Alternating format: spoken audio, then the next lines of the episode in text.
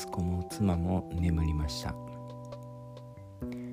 今日寝る前の時間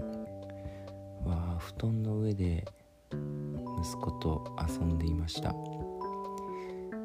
息子は忍者修行を始めたんですね。両手を布団について片足を高く上げる。それがこう彼の体を動かす遊びというか体操というか忍者修行だねっつって遊ぶんですけど。でそのモードになってきたんでで最近覚えたでんぐり返しを一緒にやりました。でまだこうなんかでんぐり返しも上手にはやりきれてなくてなんかこう横にコロコロって転がったりとか前に転がりきれないっていうのがあるんですけどあのー、僕がちょっと見本を見せてみたんですね。僕はもう長いこと腰痛持ちなのででんぐり返しできなかったんですけど今日久々にやってみたらできたんですね。まずそれが嬉しかったんですけどあの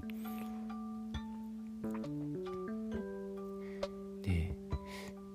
これ息子にどう説明したらいいのかなって思ってやり方のコツパッと思いついたのがダンゴムシの真似してごらんって言ってでそそれを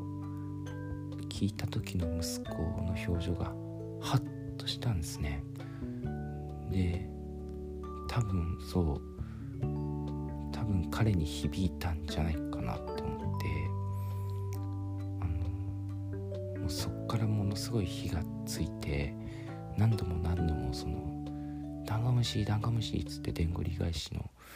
をやろうと頑張っていました。でさらにこうヒートアップしてきたので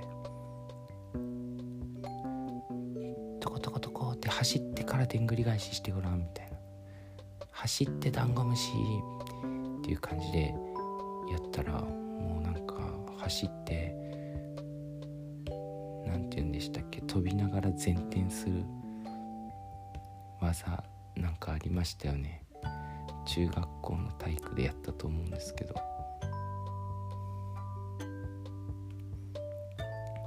名前を忘れました。なんだか前転そういうのも挑戦しようとしてまあそれは全然まだ難しいんですけどなんなんつうんでしょうそのダンゴムシって聞いた時の息子のハッとした顔があ面白いな子供ってメージと体と、言語といろんなものを結びつけてこう学んでいくんだなって。体操の先生体操教室の先生とかなんかスポーツ教えるコーチとかなんかそういうのって面白いんだろうなそういう合致する。子供にピタッてはまる瞬間。そういう